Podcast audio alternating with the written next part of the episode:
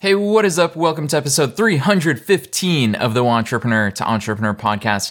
I'm your host, Brian Lofermento. This is a Strategy Wednesday episode where we are going to talk about the number one biggest mistake that newer entrepreneurs make on sales calls and the easy way to avoid that mistake. I'm so excited about this one. Let's dive in.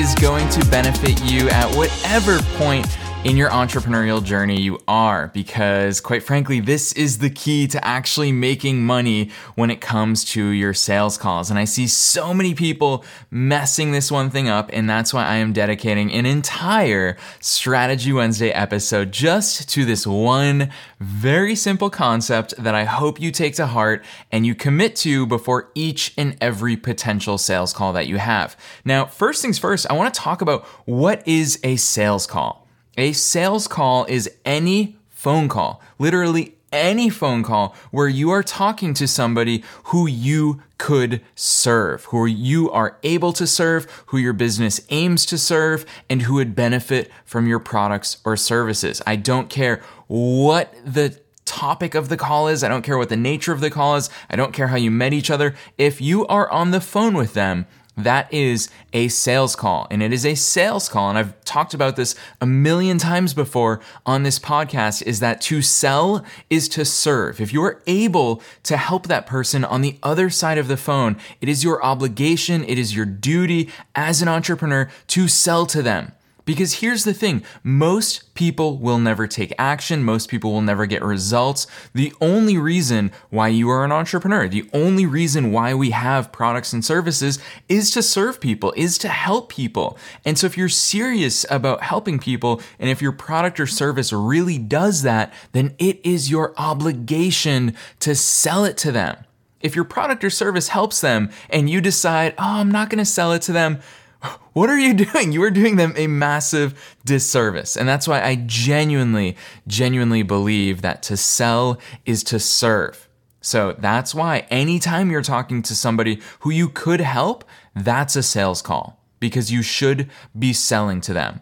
Now, there are a lot of different ways to have sales calls. There are a lot of different ways to attract people to get onto sales calls with you.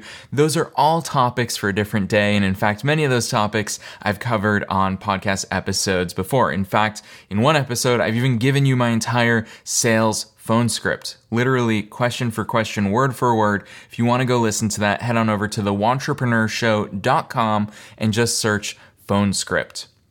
So that is at thewantrepreneurshow.com. But today, it's going to be very simple. This is a strategy that will benefit every single person listening to this episode, and it is how to never commit the biggest mistake that newer entrepreneurs always commit when it comes to sales calls, and that is not closing the sale. And I'm going to make it even simpler than that. That is not asking for money. It is the number one mistake that I see entrepreneurs making on sales calls is that every single time you find yourself on a sales call, if it's a good fit, that's the only disclaimer I'd put here. If it's a good fit, which means if they're able to buy from you, if your product or service will genuinely help them, those are the huge disclaimers. So if it's a good fit, do not do not, I cannot reiterate this one thing enough. Do not hang up the phone without asking for the money. Go get that money. Your sales call, that is the only indicator of a successful sales call. Now, the reason why I'm bringing this up, and you might be thinking, well, Brian, that's common sense, but I'm to tell you what I have seen at least, I don't know, 500 times by now is when entrepreneurs get on the phone and they get on there and they view it as kind of a discovery call. And they're just like, you know what? I'm going to hear the person out. I'm going to get to know their problems. I'm going to get to know their desires. And afterwards, I'll see if it's a good fit. No. Once you let them hang up the phone, it is too late. Does it mean you'll never close them? No, but it means that you are missing the number one opportunity you have to close them. It's kind of like that phrase, strike while the iron's hot. I don't care about your discovery call. Do your discovery for sure. See if it's a good fit. That should be a part of every successful sales call. But from there, ask for the close. Ask for the money. Be ready to get paid. Now, there are so many excuses you might have for not doing this. You might be thinking, well, Brian, what if I need to go back and think about it and analyze their situation, blah, blah. You should know your product or service well enough, and you should understand your ideal customers well enough that you can do that over the course of your phone call. You should not need to go do your homework. What are you going to do anyways? You're going to sit there with a notebook and write some notes about that person, or you're just going to type some things up. You know if it's the right fit or not. Ask them for the close. Strike while the iron's hot. When you're talking to them, when you're telling them how you can serve them, that is the right time to close them. Ask for that money. Anyone who's joined any of my most intimate programs, whether it's my retreats or my Entrepreneur to Entrepreneur Sprint every single year, they know one thing, and you can ask any of those students, they'll tell you I do not hang up the phone without getting their 16 digits. I am ready on any sales call that I'm on to get their 16 digits, their credit card number, and charge their card right through because that's when they are at their most excited. That's when they are at their most likely opportunity or their most likely chance to say, yes, I do want to do this. Because the problem is, is as soon as you let them hang up the phone without getting that money, they will rationalize and justify all of the reasons why they shouldn't work with you. And it may or may not have anything to do with you. We as humans, we don't like to spend money. We don't like to always spend money on new things.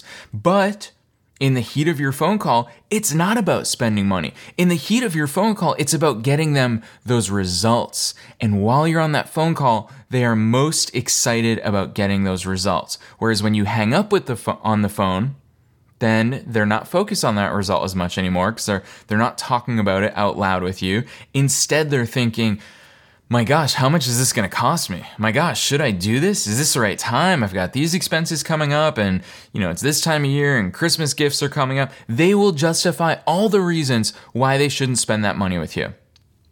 So it is so important. Get in that habit of going into your phone call saying, you know what? I'm going to pitch to them if it's a good fit. And when I do pitch to them, I am going to ask them to commit because to sell is to serve. And if this person is serious about getting results, then I want them to make a decision to start getting those results because I know full well that if I don't get them to make that decision, they will continue this vicious cycle of always procrastinating, always delaying, always deferring, always taking the safe route, and they will never actually change their lives. Because let's face it, your product or service should change their life in some way.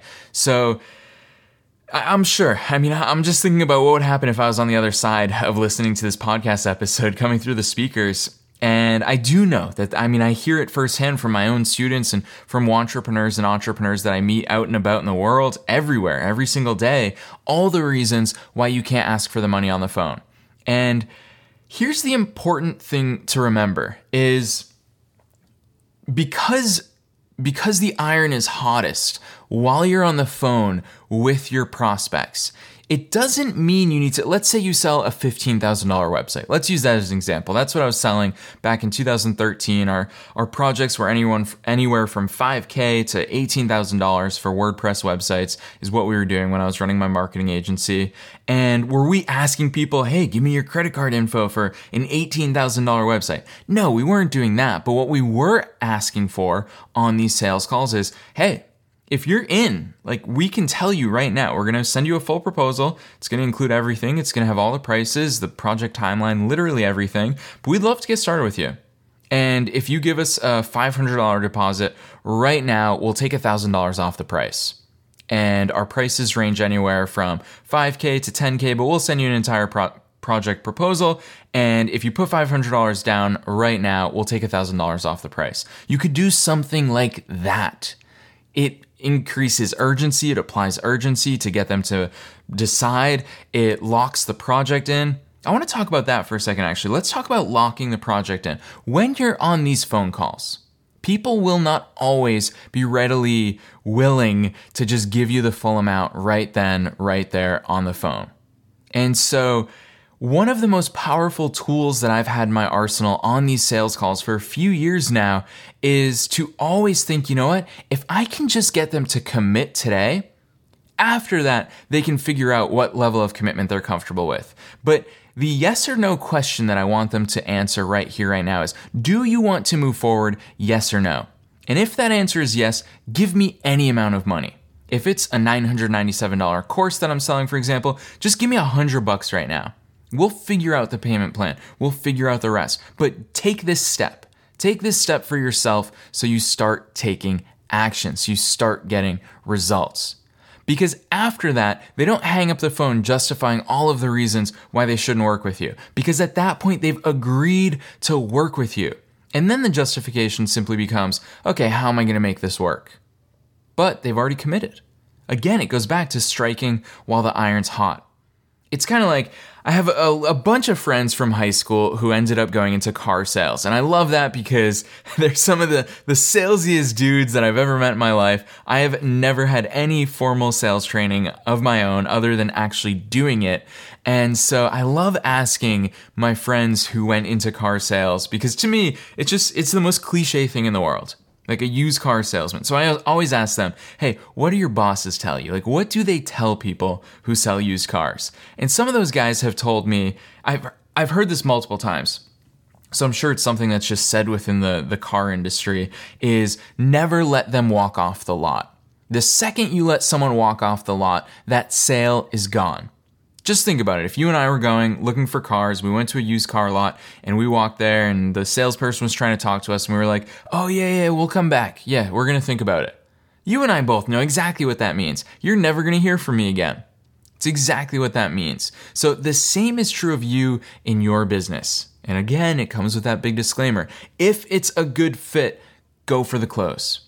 Go for the close. Do not walk into that phone call thinking, okay, this is gonna be cool. I'm gonna see if they're a good fit. Afterwards, I'm gonna send them a proposal, a detailed proposal. No, pitch to them.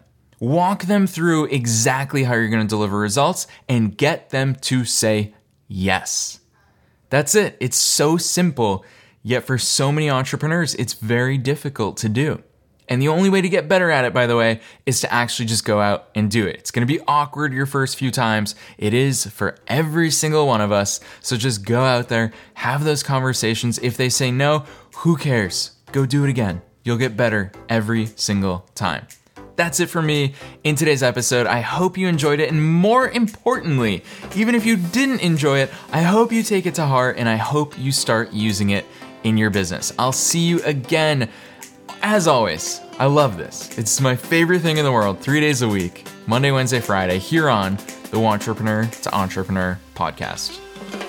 All right, so it is official that I will be hosting my 2020 planning office hours. It's gonna be a chance for you to come hang out with me live on video and other members of the Entrepreneur to Entrepreneur community. And I'm gonna show you in real time how I plan out the next 12 months of my business. I am planning for a record breaking year in 2020, and I want you to see exactly how I plan for my own business. And the cool thing is, it's actually a framework that I came up with that you can copy in your own business. So I'm gonna show you the five documents that I use every single year to plan out my entire business, all my marketing activities, my products and services, exactly how I'm gonna get going to get more customers and clients. I'm so excited about it. You can even hear it just in me stumbling over this. So, without further ado, I'm not going to say anything else. Just go to joinofficehours.com. That's joinofficehours.com. Completely free,